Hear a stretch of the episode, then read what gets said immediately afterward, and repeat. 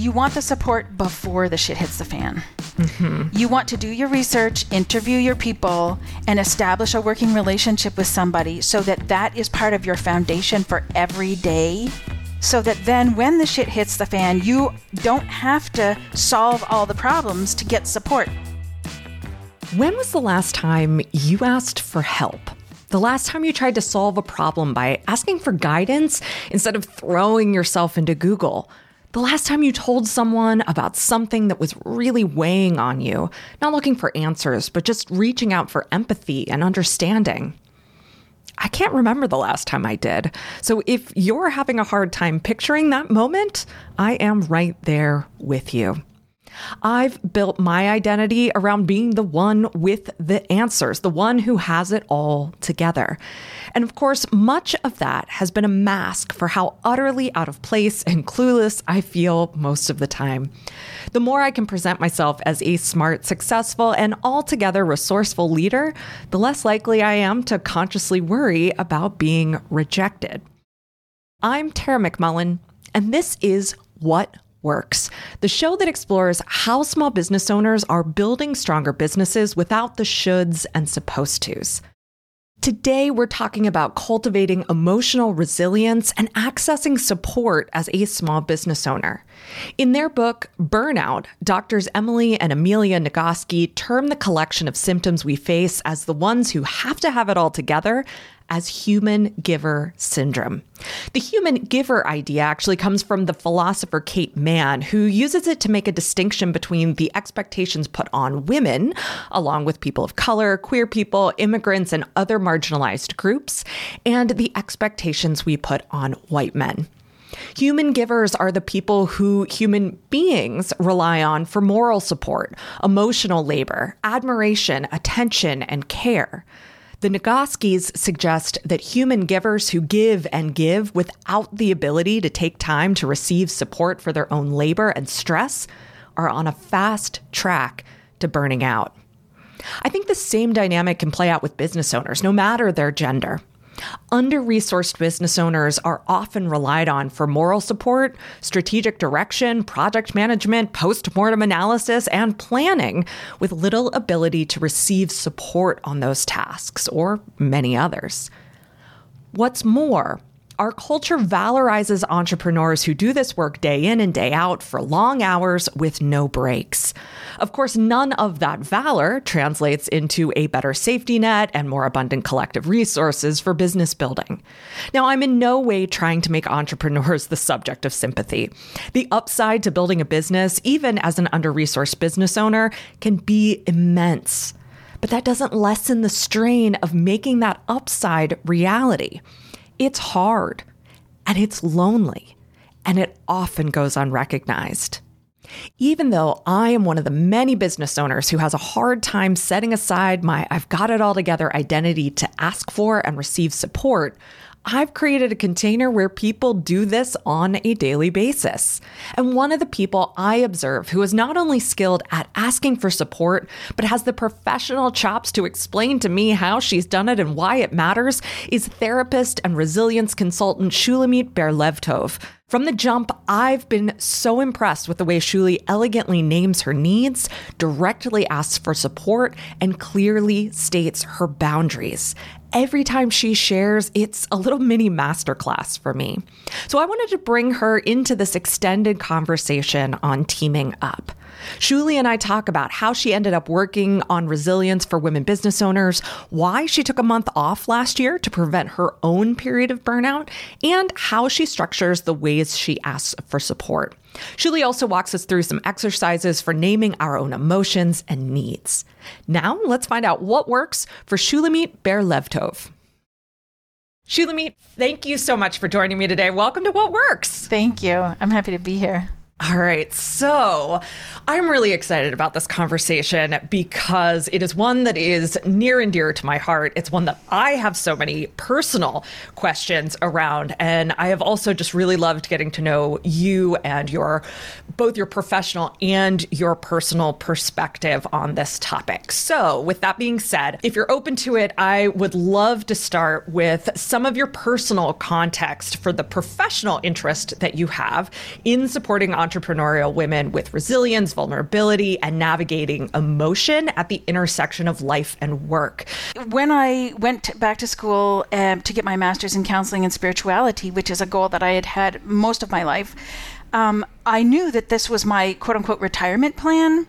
So I needed to set myself up to be able to do this work basically until I dropped dead, right? And so, you know, in school, they teach you uh, how to be good at what you do, but they don't teach you how to be an entrepreneur. They don't teach you how to run a business. So as soon as I graduated, I dove right into business training because there are two things people say. One is that most small businesses fail in the first year, and the second one is mental health and helping professionals are not good with money. And I was damned if that was going to be my story. Mm-hmm. So understanding entrepreneurship and understanding how to run a business, I was hanging out with entrepreneurs. And so I lived my own emotional roller coaster as I went through the trials and tribulations of setting up a business. But also I there were no other therapists at the time hanging out with entrepreneurs and so I really had a privileged position as a witness to their struggles. Uh, but entrepreneurs don't, as a rule, in my understanding, need psychotherapy per se. What they need is good professional emotional support. Mm. And there's a barrier. Paying for psychotherapy comes for entrepreneurs out of their after tax income. And most entrepreneurial poverty is a thing. A lot of entrepreneurs don't have a lot of disposable income after taxes, right? So I formulated my offer as a consultant because that is a business expense and that eliminates the barrier to access to the appropriate kind of mental health support that entrepreneurs needed. And that's how I ended up doing this work was from that experience. That's fascinating, and I did not know that, and I love it. um, I love the consideration of that that piece of it. I'm curious if you could sort of compare and contrast for us, or differentiate for us the uh, between psychotherapy and consulting or coaching, and and um, maybe what the goals of each are. In my experience, the kind of psychotherapy that I did was focused on healing hurts it was looking backwards to understand how the past shows up in the present, understanding how that happens, and working to be more in choice around that. And the consulting work that I do is kind of threefold. There is the emotional listening side that is the same in therapy. It's developing the relationship, right? And that's important, I think, for any, on a nervous system level, you have to feel safe. Like experientially safe in order to be able to step into vulnerability. And I think that's the case for any kind of personal development work. So as a consultant, that's an like the, the the bedrock of the work that I do. Then we look at um, we look we do a strengths, weaknesses, opportunities, and threats analysis uh, of your skills in uh, resilience and mindset, and we then do some we apply your skills to the problems that you're facing as an entrepreneur and we develop skills that you like we address the gaps by developing skills and then support you in applying those to the work that you do. So it's much more concrete and directed toward forward movement mm-hmm. in a much more focused way therapy leads you there too and it's more um, diffuse, I would say, whereas the consulting work that I do is very concrete and specific toward a uh, future oriented work. Wonderful. Thank you for explaining that because I, I, I mean, the difference to me is always a little fuzzy, and I know for our listeners it is probably very fuzzy as well. Um, okay, so backing up a little bit, uh, are you open to talking about your burnout and what led you there and how you've moved through it? Yes. I would adjust the language. For me, it sure. was not a burnout. I took a stress leave. Mm. And I think it's important to make the distinction that the stress leave was to prevent the burnout. So I was not at a crash and burn situation, but I would have been had I not taken this pause. Mm. So, a couple of years ago, and I think a lot of self-employed folks will, folks will recognize this that if you don't manage your revenue well, you will end up in trouble with the IRS, right? And my husband, who's self-employed, um, for complicated reasons, did end up owing more tax money than he could pay off at one time. And our tax people, the CRA in Canada, were not happy with that.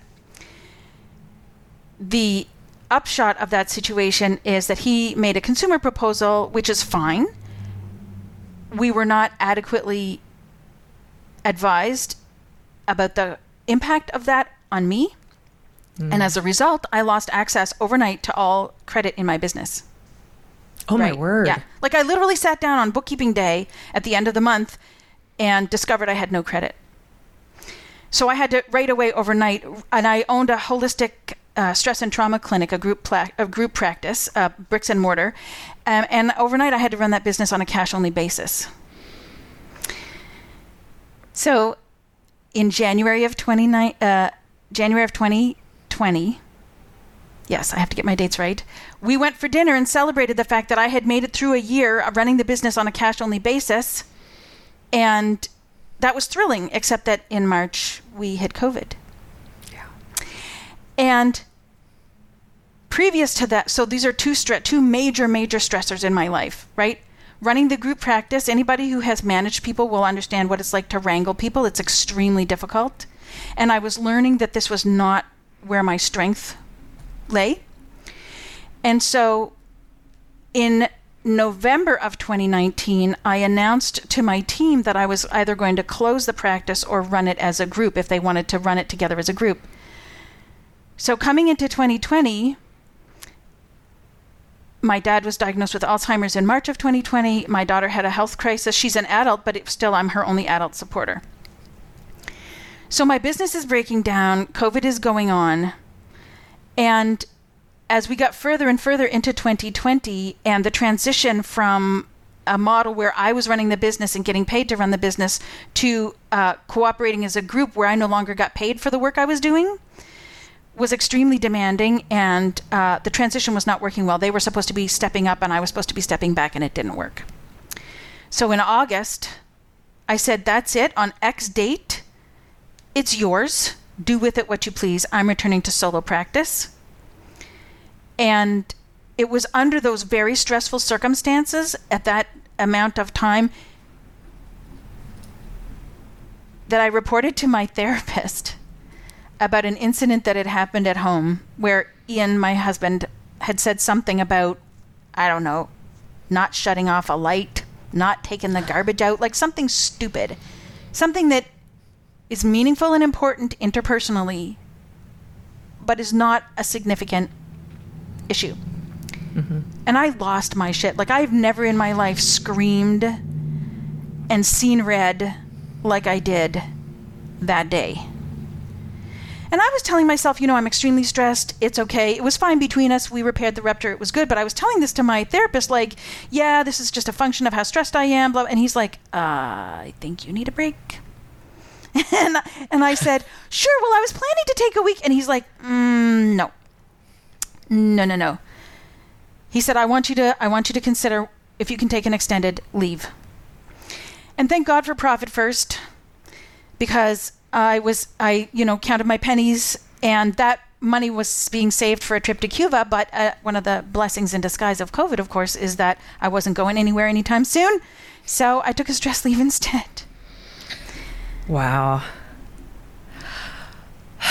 What was going through your head when you realized that you needed to take more than just, you know, just a little week to, to recoup? When you when you realized, now I got to take a month, maybe more, what were some of the thoughts that were going through your head? Well, you know, it's some real humble pie, right? Like it's a real mm-hmm. opportunity. I'm just like my therapist just served me out a nice big dish of humble pie, right? Heal or heal thyself and all that stuff, right? Mm-hmm. So I did I it took I had to sit with it. I really did. I there was a part of me that knew he was right and a part of me that said, how is this even going to be possible? And I'm grateful because the groundwork was laid. I did not come into this situation naive about mental health. Because as a trauma survivor, I've been on a recovery journey for many, many years. Um, and so his suggestion fell on fertile ground. Mm-hmm. And at the same time, I had to sit with it for, you know, a week or so to figure out the logistics and to figure out just to, just to metabolize the information, right? And to really sink into the fact that this is make or break time, girl. Like I have to. I am being called in this moment to practice what I preach, so I damn well better do it. Mm. Yeah, I think for for so many of us the practicing what we preach is really challenging. And I I think in addition to the humble pie, there's sort of um you know, if this were really true, I would have noticed it before now because this is what I do for a living, or this can't be happening to me because I know better. Um, and that that um, is really hard to deal with. And it is interesting to me that for you, it took that outside support to reflect that back to you. And I'm wondering if you can speak to sort of the importance of having that outside support as a business owner and, and being open even to that. Mm-hmm. I believe that we are stronger with support. And if you stop to think about it, the metaphor, the story I like to tell, the image I like to invite people into is those little trees that are planted in a new subdivision. And they have the great big root ball and they give them a nice big deep hole. And then they got the tree, and the tree has those rubber rings around it. And then the guy, right? It's got a root ball. It's really solid. It's got like even um from the point of view of a lever, like it has that heavy. It's not gonna go anywhere, but it is so much stronger when it has that support in place or a dam that's got a hole. Well, it's obviously going to be stronger if you have that support in place. Somehow, as humans, we think that with support, if we ask for it, it makes us weaker. But literally, it is true that the opposite is the case. We are stronger with support. Um, for me, because dissociative process is my coping skill, not being fully present to what's happening in me was my way of coping. Knowing that about myself and having a supporter who understands that about me and who calls me into presence and awareness of what is happening. And you know, the more I practice this, the better I am at it. Uh, I'm, you know, on a day to day basis, not a big deal. Uh, but when the shit hits the fan in my life, as is the case with so many people, we revert to our strengths, and my strength is kind of put, is my strength is putting my head down and getting shit done, right? Yeah, same. and I, Nicole Lewis Keeber, who is a dear, dear friend of mine and a really respected colleague, she says you can't read your own label. Mm. Which I think is also a powerful metaphor because if you imagine yourself inside a glass jar of mayonnaise, right? You're looking at the backside of the label. You don't know what how to use it. You don't know what's in it. You don't know what you are. You don't know what's going on. Somebody has to be out there telling you, "Hey, by the way, you're mayonnaise." And that means XYZ, right? Yeah. So I love that metaphor. The question that pops into my mind is how do you even know that there's a label to read? Um, and then once you know that there's a label to read, how do you even go about finding someone who can read it for you. Like there's there's a piece of there's the the vulnerability component of even recognizing that you don't know what's going on. Does that make sense? It makes total sense. And I would say that you've got it just a little bit backwards. Okay, good. Because you want the support before the shit hits the fan. Mm-hmm. You want to do your research, interview your people, and establish a working relationship with somebody so that that is part of your foundation for every day.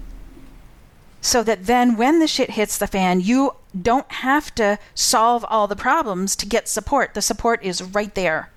And you just pick up the phone. Or even better, you don't even have to pick up the phone because for when it's in a crisis, sometimes it's too complicated to find the time to phone somebody you've got the appointment on the bu- on the books already yeah. and you just have to show up and they and they go ooh I've known you for a long time and I see that there's something going on. Let's talk about that.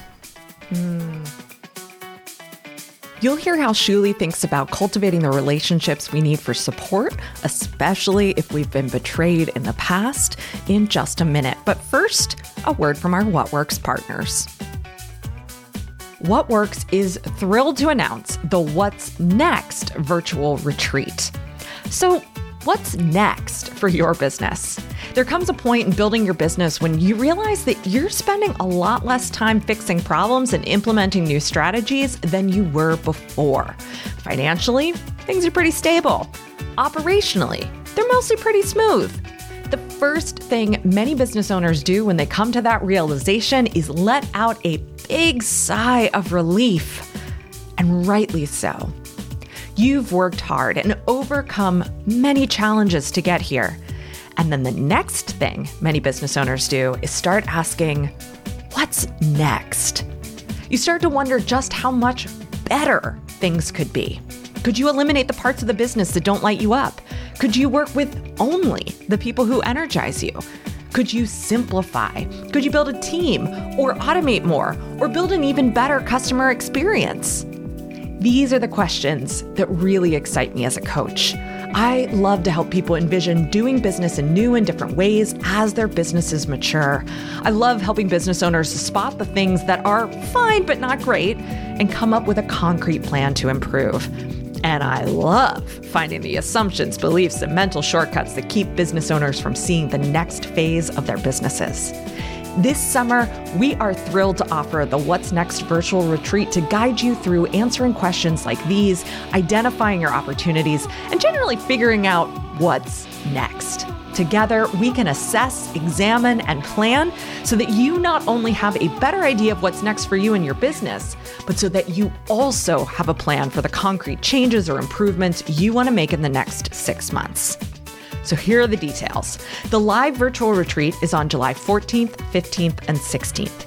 Each day will consist of two group coaching sessions, a working session, a breakout group session, and a Q&A and hot seat coaching session. There's additional support and coaching via Slack from July 7th to September 1st. This experience is designed for a small group, 12 to maybe 15 experienced small business owners. And before the retreat, you're going to receive some homework so that I can get to know you and what you're thinking about in terms of what's next for your business so we can really hit the ground running. Now, there is no specific revenue threshold or metric of success that you have to hit to participate. You're a great fit if you've been running your business for at least two years, feel financially and operationally stable, and you're starting to ask, what's next? You'll have opportunities to get feedback synchronously and asynchronously, verbally as well as via chat, and time to process before you ask questions. What's next will be a supportive, creative container for building a vision of the next phase of your business, as well as identifying at least six concrete changes you can make in the next six months to seriously up your game. Are you ready for what's next? To get all the details and register, go to explorewhatworks.com slash next. That's explorewhatworks.com slash next. What Works is also brought to you by Mighty Networks. Lee Metcalf was already considering what a digital community for her bricks and mortar shop, Top Stitch, could look like before the pandemic hit. Lee Metcalf was already considering what a digital community for her bricks and mortar shop, Top Stitch, could look like before the pandemic hit. But once it did, Lee put her ideas into high gear. She couldn't operate the in person classes that were the bread and butter of her bricks and mortar business, but she could gather makers in a virtual community, host live online classes, and offer other pre recorded lessons. And she used Mighty Networks to do it. Today, over 900 makers call Top Stitch Makers home. Membership starts at just $4.99 per month with options to add on events and classes for additional fees. Lee says that they have just six seats for classes in their Atlanta studio, and those classes would fill up with local folks. But today, they have sewing classes with people from all over the world. Mighty Networks helped Lee discover a fresh, expanded vision for her business, and now she dreams of serving thousands of makers in her community one day. What could a Mighty Network do for you and your vision? Go to mightynetworks.com and click Success Stories to hear more about the inspiring ways creators and leaders are bringing people together with Mighty Networks. This reminds me of a statistic that, you know, who knows how accurate it really is, but I think anecdotally we can recognize some truth in it, which is this idea that there's a huge segment of the population today who has zero people that they can call in a crisis. They have no one that they consider close enough friends, close enough, uh, have a close enough relationship with that they can ask for support when when the shit does hit the fan, or goodness knows before. Um, and so. I don't have a question for this yet because it's it's like it's I'm processing it in real time here, but I'm I'm wondering if you see or what you see around our ability to be open, be vulnerable, share um, questions, not in a crisis, but before a crisis or, or between crises, that prevents us from building the kinds of relationships, whether it's with a professional or whether it's with friends, that then that, that creates that kind of support network for us. It's very complex. And the thing, the place I would start is mm, if you have experienced harm at the hands of another human being, the idea that reaching out for support is going to be good and safe is foreign to you because it's actually not your experience. It's not your truth. Mm-hmm. And uh, it is actually not true that we are stronger with support blanket. It's the right kind of support. It's being discerning about who you choose to disclose things to and what you choose to disclose to them and how you do that. So, I think one of the things that prevents people from reaching out is that they may have had negative experiences with other people that makes it difficult to reach out. That's one thing. But also, another thing is that stress interrupts the social engagement system. And so, stress itself, neurophysiologically, has an impact on the brain that prevents us from reaching out if we don't already have safe people to whom to reach out. I did not know that. So the short the short story about this is that the brain has three structures it has the reptilian, it has the mammalian, mm-hmm. and it has the prefrontal cortex, which is our human side. When we are stressed, we revert to the mammalian aspect of the brain, and we, like, quite literally, uh, and you can imagine uh, as you're listening, like if you place your hand in a fist with the thumb tucked inside and the fingers curled over, that when we get emotional, we flip our lids. So you open your fingers up, and what's exposed is the little thumb there, and that's the mammalian brain where we experience, among many things, emotions and memory. Mm. And so our social engagement system is in our fingers, in our prefrontal cortex. And when we are emotional, and we flip our lids, our prefrontal cortex goes offline. It stops communicating with the rest of the brain. So that's why, for example, you'll say after the fact, God damn it, I know that in that moment I should have splashed cold water on my face. Why couldn't I remember that? It's because, quite literally, where that information is stored go- is not communicating with the rest of you. And in that prefrontal cortex is our social engagement system. And so, high emotions, stress, gets dysregulated. We get dysregulated, we flip our lids and lose lose our shit really we lo- we lose our our humanity and re- and really become very um, if safety oriented, right? Mm, yeah. Uh, being safety oriented makes me think about how good you are personally about setting boundaries around the support that you request. And it is something that I have learned so much from just seeing you model that that behavior and those kinds of asks. Um, I'm wondering if you can kind of explain your process uh, sort of your mental process for constructing how you ask for support and how you put boundaries around that support to keep yourself safe. Yes.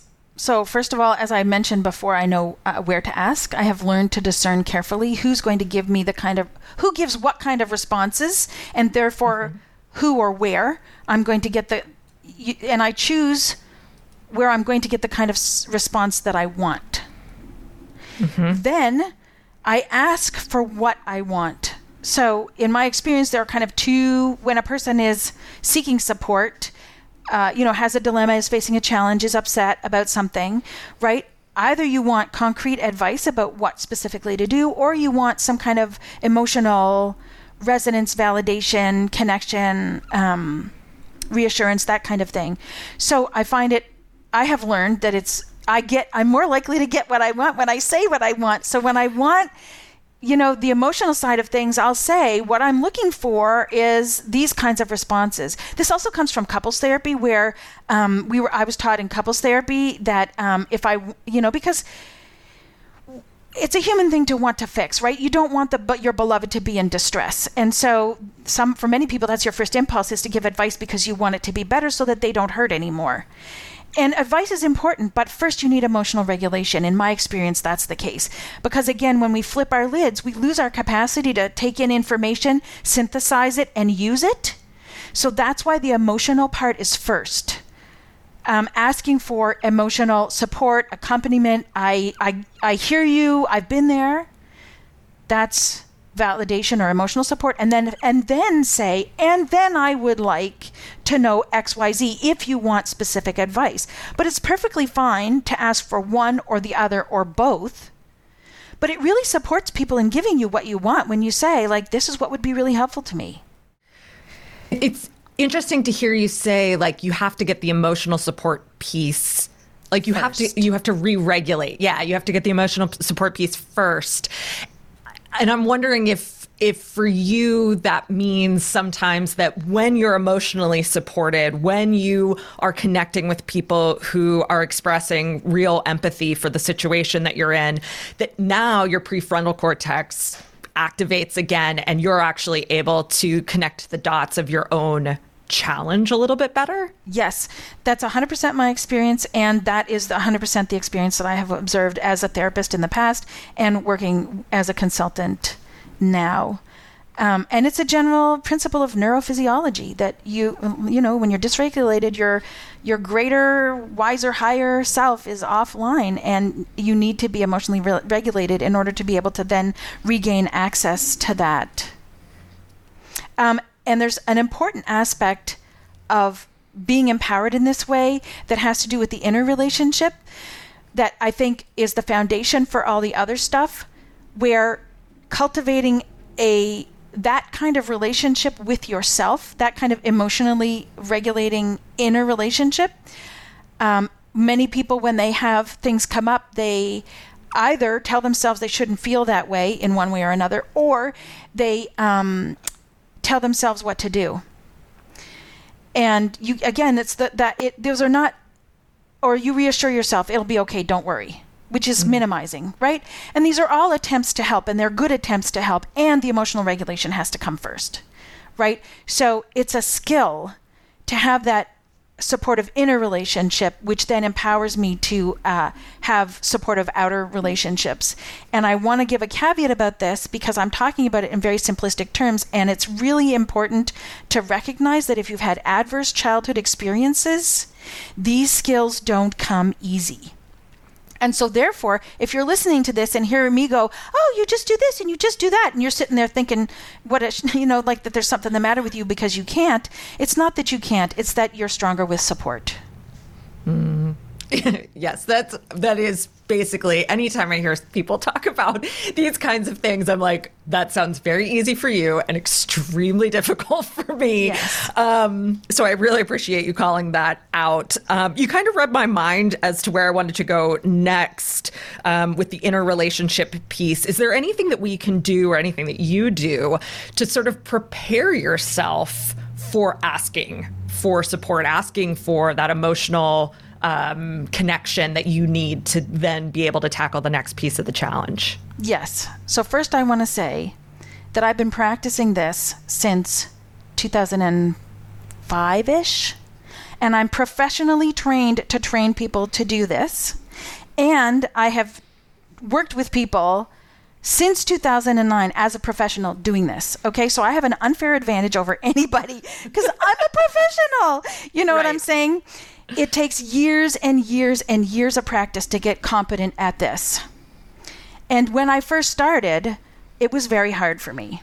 And so it might be very hard. And that's okay. Practice, practice, practice. Uh, because I was not the kind of person who could do this when I started. It's not the mm. kind of person I thought of myself as when I started. But I wanted it, you know, and that's what mm-hmm. motivated me to do it. And I think it's just really so important to validate and to make sure that people aren't comparing my end to their beginning. So, when you're experiencing sensation, like the very first thing is to say hello or to notice, oh, something's going on with me. You don't even have to know what it is, just like, oh, right? Something's happening. And sometimes that alone, just that move of like, oh, something's happening, is a powerful enough move that you're you're doing okay. And we're going to scaffold one by one through this. Each one of these steps might be a place for you to stop, or you might decide you want to keep going. Hmm. So the first one is noticing, oh. And um, I invite you to use this magic formula. I'm noticing something in me is. So I'm going to invite you, Tara, and for the listener as well, to think of something like, let's say, five out of 10 irritating that happened recently. Okay. Okay. And uh, this is a five out of 10 thing, so it's not like a lifetime thing. It's just something that happened and, re- yep, good, okay. Because otherwise, if we flip our lids, we can't learn, right? Too right. much emotion makes it too hard. And could you put your finger on an emotion word related to that situation? Pissed off, frustrated? Frustrated is probably the word, yeah. Yeah. Okay. So I invite you to say to yourself, I'm frustrated, and notice what's happening in your like physiology when you say I'm frustrated. I this I don't know that I can uh, voice it physiologically speaking, right. but uh-huh. when I feel frustrated, I feel physically um, kind of closed up. Yes, and I see you're clenching your fist yeah, yeah. and hunching your shoulders in. Yeah, yes. exactly. yes, right. Okay. and um, so now I invite you to say, I'm noticing something in me is frustrated. Mm, I'm noticing something in me is frustrated and notice what's what's happening in your body now compared to what it was like before. Yeah. What do you notice? A, a, a little bit of release. Uh, I also took a breath. I heard that. After, yes. yeah. yep. So that simple move of there's an I and an it, and you mm. are noticing it. That's relationship plus distance. So the metaphor that a teacher of mine used is like having your head in the soup when something's happening to you, you've got your head in your eh, your head in the soup and you're drowning, right? You're just fighting to get out of the soup. You got panic, you got emotions, you don't even know what it is. Is it even soup your head is in? But if you if you have the soup here and your head is here, you can appreciate, "Oh, look, it's soup. Oh, look, it's carrot soup. Oh, look, there's potatoes in it. Oh, look." You can smell it, right? It's you in the mm-hmm. soup and you're experiencing the soup. Whereas if your head's in it, you're literally drowning and fighting for your life. And this is the same, this is the move, distance plus relationship. I'm noticing something in me is feeling whatever. Mm. I love a script, so I will be using that constantly. Yeah. okay, so noticing is the first step. Uh, are we ready to move on to the next well, the, step? The second step is to say, to articulate to yourself, I'm noticing something in me. Oh, okay. Is, yes. So that there's an I and something to look at. Perfect. So you notice and I, then I you have the relationship. Yeah, I also really love the distance piece because I think for me personally, um, self disclosure wise, um, I think of myself as a very unemotional person, but the exact opposite is true. I'm an extremely emotional person um, who is extremely sensitive to other people's emotions. And the way I have dealt with that in my life is to shut it down, right? And so um, the idea of giving it distance uh, it's kind of taking a step back from it, depersonalizes it, and it just makes it a lot uh, safer feeling to examine it in a um, in a critical, and I don't mean critical in a negative way, but in a critical Curios- with curiosity. in- yeah, with curiosity. Exactly. Yes. I love that. And it's important to note that it's distance and relationship. Because here's where uh, I want to point to like the toxic positivity kind of bypassy thing. It isn't that, oh, it's over there now and I'm fine. It's me noticing that it's over there and what's happening with it and developing the relationship with it that will allow it to then mm-hmm. reveal its wisdom to me. Mm. And this then is the next step where you can begin, when you have an it, you can begin to describe it. And so you started describing it by using an emotion word, but you could also describe what you notice and how it, if it has a body posture, if it has a shape, a color. It doesn't have to necessarily be a being. It could be a rock. It could just be a color, right? So you begin to use your kinesthetic and dis- it could be heavy, prickly, soft, dense, right? And as you get to, as you begin to describe it and to become curious about it, then it instead of you telling it, oh, be quiet and go away, oh, don't worry, it's not a big deal, oh, you shouldn't be feeling this way, the trust begins to develop between you and it. And it's like, oh, you're not actually here to kick me around. You're actually interested in how I am. I know this sounds a little like, woo, but it's true that as you Yeah. start to describe it, that it will begin to be, be, um, unfold. And the rest of the process is sensing how it feels, letting it know, um, and it's a back and forth. You like heavy. No, actually, it's not exactly heavy. Heavy isn't exactly the right word. It's more like dense. Dense. Is that it? Is that the word that fits? And you check inside and and it feels oh yes yes dense is right like i can feel the rightness of that right okay so i'm letting it know i i know it's dense and then and then you pause and see and it says yes i'm dense and you know you know it begins to unfold and share its wisdom and again this is a process that is difficult to do on your own to this day when I want to go deeply, I have three standing partnerships with other practitioners of the focusing process, which is what this is. And it's with them that I do my work. It's it's recognized um, in the focusing community that doing this work on your own is um, more of a challenge. And I've never actually done this process by myself, except as journaling sometimes. But I have peer practice three times a week where we exchange and hold space for each other to do this. And I think that's Wow. really important to me. Yeah. Well, you know, you had said about practicing and that you have an unfair advantage. And I think that really highlights just how much practice you do do in order to have the facility with the process that you have. Yes. Um, let's uh, shift gears just a little bit. Um, where do I want to go? Well, you mentioned toxic positivity. I would love to talk about that because this is a, this is a major area of interest for me. You know, so much of what we see as quote unquote support out there, especially for women business owners, is sort of either full on toxic positivity or it's at least toxic positivity adjacent. Can you let's start first by having you define what is toxic positivity? in my experience, something strikes me as toxically positive when it is used to squelch my actual experience. It minimizes or invalidates what I'm going through. There's also the assumption you'll hear that negative attracts negative, and if you spend too much time on negative, you're just going to draw negative to yourself.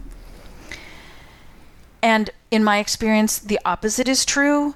We have a knee jerk stance to pushing away, right? Like our, our first reaction to mm-hmm. something unpleasant that we don't want to experience is to push it away. But I don't know if you have ever been with littles, like toddler types.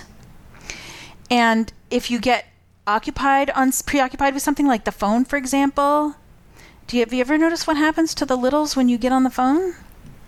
Um, Or when you get preoccupied and not fully attentive to them? uh, well, I know at least with my kid, it was just mom, mom, Yeah. mama, mama, mama. and if you ignore it, what happens? uh, it just gets louder, Right, it and more insistent. And if you take a moment and put the phone down and say, honey, what is it? What do you notice happens? um, she will express what she needs. And I can either tell her that she can have it or that I will make it happen or sh- tell her that she needs to wait. Right, exactly. Some of the time they're like, "Oh, never mind," and some of the time right. they tell you what they want, um, and then you can get the space to go back to the to what you were doing to then circle back, and how this relates to toxic positivity is that our insides are just like little kids in this way. The more we push them away, the louder they're going to get. And it's really being in this antagonistic relationship with negativity that brings more negativity. And paradoxically, when we take, like, if you imagine the physical stance again of like leaning to the right, looking over your left shoulder, extending your arms out, and pressing palms up like you're leaning away from something you're pressing. If you hold your physical body like that for a long time, it hurts, right? And the stuff never goes away. It just gets harder and harder to push on, and your arms get weaker, right? And if mm-hmm. you imagine, and, and I invite you to try it if you're listening, to put yourself in this stance for a moment and then to put your hands down and to take a breath and just notice the difference when you put your hands down. And this practice I invited you into a little earlier of saying I'm noticing something in me is is equivalent to putting your arms down. It's it's a shift toward a relationship with yourself that is in and of itself positive, but it doesn't squelch what's going on. That is so helpful. Yeah. So um, I'm just going to pause a minute. The only way out is through, people say.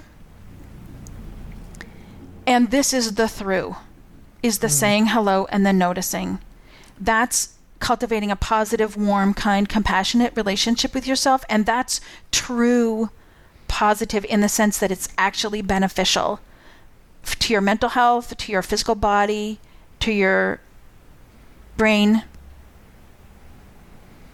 I love that. It is that is seriously so helpful and I loved what you said about it's not the negativity that is the problem or that creates negativity. It's having a bad relationship with the negativity. And that feels very, very true for me. I also, you know, you had said about toxic positivity being something being anything that's used to squelch our actual experience. And I think for so many people, we are just so used to our own experience being discounted or misunderstood or ignored. And there is so much power in being able to voice that experience as true, even if it's just for yourself, right? I agree. Yeah. Um, okay, I want to go back to a question that maybe I should have started off with, but we're going to tackle it now, which is, you know, I think we can all agree that building a business uh, presents some challenges to our mental health, right? Um, I can't, you, you know, it's funny how so often when I talk about my own mental health challenges, people uh, say, "Oh, that was so brave of you," and I'm like, I don't think it's that brave because everyone I know who's an entrepreneur deals with some form of anxiety or depression or some mental health challenge. What is it about building a business that challenges our mental health uh, so consistently? Well, there are six factors that I have identified from my experience. The first is VUCA, and if you're familiar with the acronym, volatility, uncertainty, complexity, and ambiguity. We face it every ding dang day. Yeah. Right? There's totally. the cost of the hustle, which depletes our resilience. This is number two and then the isolation that we experience because we are busy, which doesn't give us opportunities to socialize. There are we, people don't get us; they don't get the entrepreneurial experience, so we're not well understood. And then there's the need for impression, the perceived need for impression management and shame associated with any kind of vulnerability. That, and so, the cost of the hustle and isolation have a mutual feedback loop because hustle leads to isolation leads to hustle. You know what I mean? There mm-hmm. are barriers to support, which we talked about er- earlier. You know, entrepreneurial poverty is a thing, and so getting the appropriate support for your mental health is a challenge for entrepreneurs. Entrepreneurs often link their self worth to their business success. And this is not uncommon. Like uh, many people identify themselves with their jobs, but for entrepreneurs, it is so much more intense and intimate that connection. And then finally, um, entrepreneurs come from a group of people in the majority who are predisposed to mental health challenges anyway. Mm-hmm. Part of what makes us entrepreneurial is part of what it's the certain characteristic pool of characteristic traits that um, the group of entrepreneurs come from and we bring that to the table with these others. But I actually lied because there's actually a seventh factor. Okay. And the seventh factor is that these six potentiate each other. they are not additive, they are exponential. Yeah, that is so true. That is so true. And I'm sure everyone listening uh, can uh, find that in their own experience as well. Um, and it's just so helpful to to hear someone say, "Hey, this is it is really what's going on. It's not all in your head, or maybe it is all in your head, but it's not. But it's there for a reason. But it's there for a reason. Yes, exactly. right. The the degree of adversity that we face as entrepreneurs, and it's not even negative impact adversity. It's the level of demand. Mm. Right, the rate and intensity of demand that we experience. These are not things that other people other people experience uh, especially now in the pandemic, for example, things are volatile and uncertain for them. It's very complex to solve these problems. And there's a lot of unknowns in this pandemic world for people. But they, um, they experience only that. Or they experience it in combination with um, isolation, maybe. Or, but these six factors are present for every entrepreneur all the time. Yeah, so true. Um, as we start to wrap up here, because um, unfortunately we are running out of time, um, where I think where I'd like to leave this is around cultivating the practice of requesting support um, and how we can identify what we can even request support for. Because so often when I talk to business owners, they don't know what questions are quote unquote okay to ask. They don't identify uh, a frustration or a challenge or even an opportunity they have as a chance to ask for support. What can we do to bring greater awareness? What do you do to bring greater awareness to the things uh, that are going on that you want to request support for? I have a regular practice and um, this is what I advocate for people I work with. I um, support people in identifying what are their lag and lead indicators for their mental health and, and developing a mental health plan to uh, monitor uh, and adjust as they stay accountable for the implementation of their plan. Um, without the regular daily and weekly supports that I have in place for myself, I my head would be up my butt. I would I would have no clue. I would have no clue. And I want to say again in in the name of comparing my ends with your beginnings that I started with one thing.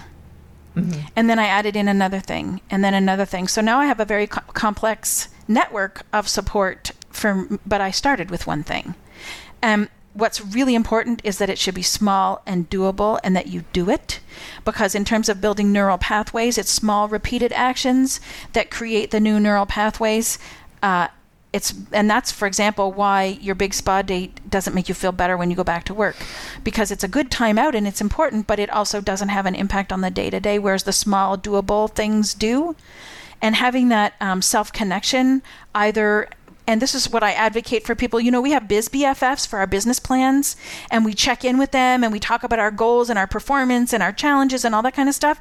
You need a biz B, your mental health plan needs to be an integral part of your business plan, and you need accountability for your mental health plan just like you need for your business plan. And so I advocate for people to have their biz mental health BFF so that every week you have an agreement that you check in on where am I? And you don't even have to talk about depression and anxiety per se. It's sure. more a self check in. Uh, how how am I doing today? And sharing with somebody and and saying, what does that mean now for me? And especially with the pand, like I mean, I work in this arena. You'd think I'd have my shit together, and I do in under normal circumstances. But it's like I'm a very um, what I experienced, how I experienced the pandemic is I'm a I'm a very skilled athlete. I'm a great baseball player. I know everything that I need to know about playing baseball, but I've been tossed into a football game. Right. And so, like, again, comes to the humble pie part of I, I do know what I'm doing, but not under these circumstances. So I have to check in again and again and again and even more and tweak more and be more responsive because that's what enables me to take the steps to care for myself. I love I do know what I'm doing, but not under these circumstances. It certainly applies to this very bizarre moment that we are in and this heightened level of volatility. But I think it also applies on so many other levels as well, and especially for business owners you know, even in their own, you know, little sort of bubble, I know so many business owners who, you know, they had great corporate careers, for instance, and Right. they know what they do inside and out, but they've never done it inside their own business before. That doesn't mean that asking for help uh, whether with business or with mental health is uh, shows that they don't know what they're doing. It's just that they don't have a reference point in these circumstances. That is so helpful. And there are some transferable skills. An athlete is an athlete. A person who plays baseball has some athleticism that they can transfer to football, but they have to learn the rules of football as well. Fantastic. I know this conversation is going to help so many people and hopefully inspire so many people to get the support that they need. Shuli, what are you excited about right now? I'm writing a book. Tell us, tell me more. Uh, well, can you guess what the topic can? like the topic is so obvious. It's women entrepreneurship and mental health. I love and so it. it's starting with um, I'm doing this is my year for research, so I'm inviting women entrepreneurs to tell me their mental health story and to share their tips, so that um, and uh, you know as I was, I didn't think of this as a blog series initially. But as I was doing the research, I thought, you know, it's going to take three to five years before this gets published, and it's not right that these women are sharing what's so powerful for them that it should be uh, not available for the next three to five years until I get the book published, right? So now I have a, I have a blog series where these I'm sharing with these women entrepreneurs have shared with me because I believe that. Um, uh, growth, resilience is growth through adversity, right? Despite adversity. Um, and these women, we develop these skills as entrepreneurs, these resilience skills, these very powerful skills of mental health and um, self regulation just through experience. And that, ha- which is different from the medical model of pathology and fixing it. These are strengths based stories of mental health and how people have ma- remained mentally well. And so I'm sharing those in a blog series. Uh, and then next year, I will analyze the data, develop the themes, write the chapters, and share the book. But in the meantime, I get to share it this way and, um, it, uh, so that people can have it now. Wonderful. I will be checking that out. I Good, hope I'm all of our listeners check that out as well. The link will be in the show notes. Shuli, thank you so much for this conversation, sharing your personal stories, and also giving us some really concrete ways that we can go about taking better care of our own mental health, getting the support we need as entrepreneurs. Thank you. I'm so, we could talk forever. We could. Thank you so much. What's most likely to stop you from getting the support you need? Is it a lack of people you trust to care for you? Is it a belief that you don't deserve or need care at all? Is it a difficulty naming what you need and how you'd like to receive it? I hope this conversation with Shuli has given you a fresh perspective on how you can become aware of the support you need and how you can ask for it. Find out more about Shulamit Ber Levtov at shula.ca. That's S H U L A dot C A. And if Shuli's story of taking a break to prevent burnout resonated with you, I've got some really good news. We're talking about taking a break throughout July, and I'm even taking a little break and handing the mic to a guest host for the month. I think you're really going to love it. What Works is produced by Yellow House Media. Our production coordinator is Lou Blaser. Our production assistant is Emily Kilduff. And this episode was edited by Marty Seafelt. What Works is recorded on the ancestral homeland of the Susquehannock and Conestoga people. The Yellow House is located on the unceded land of the Ktunaxa Nation.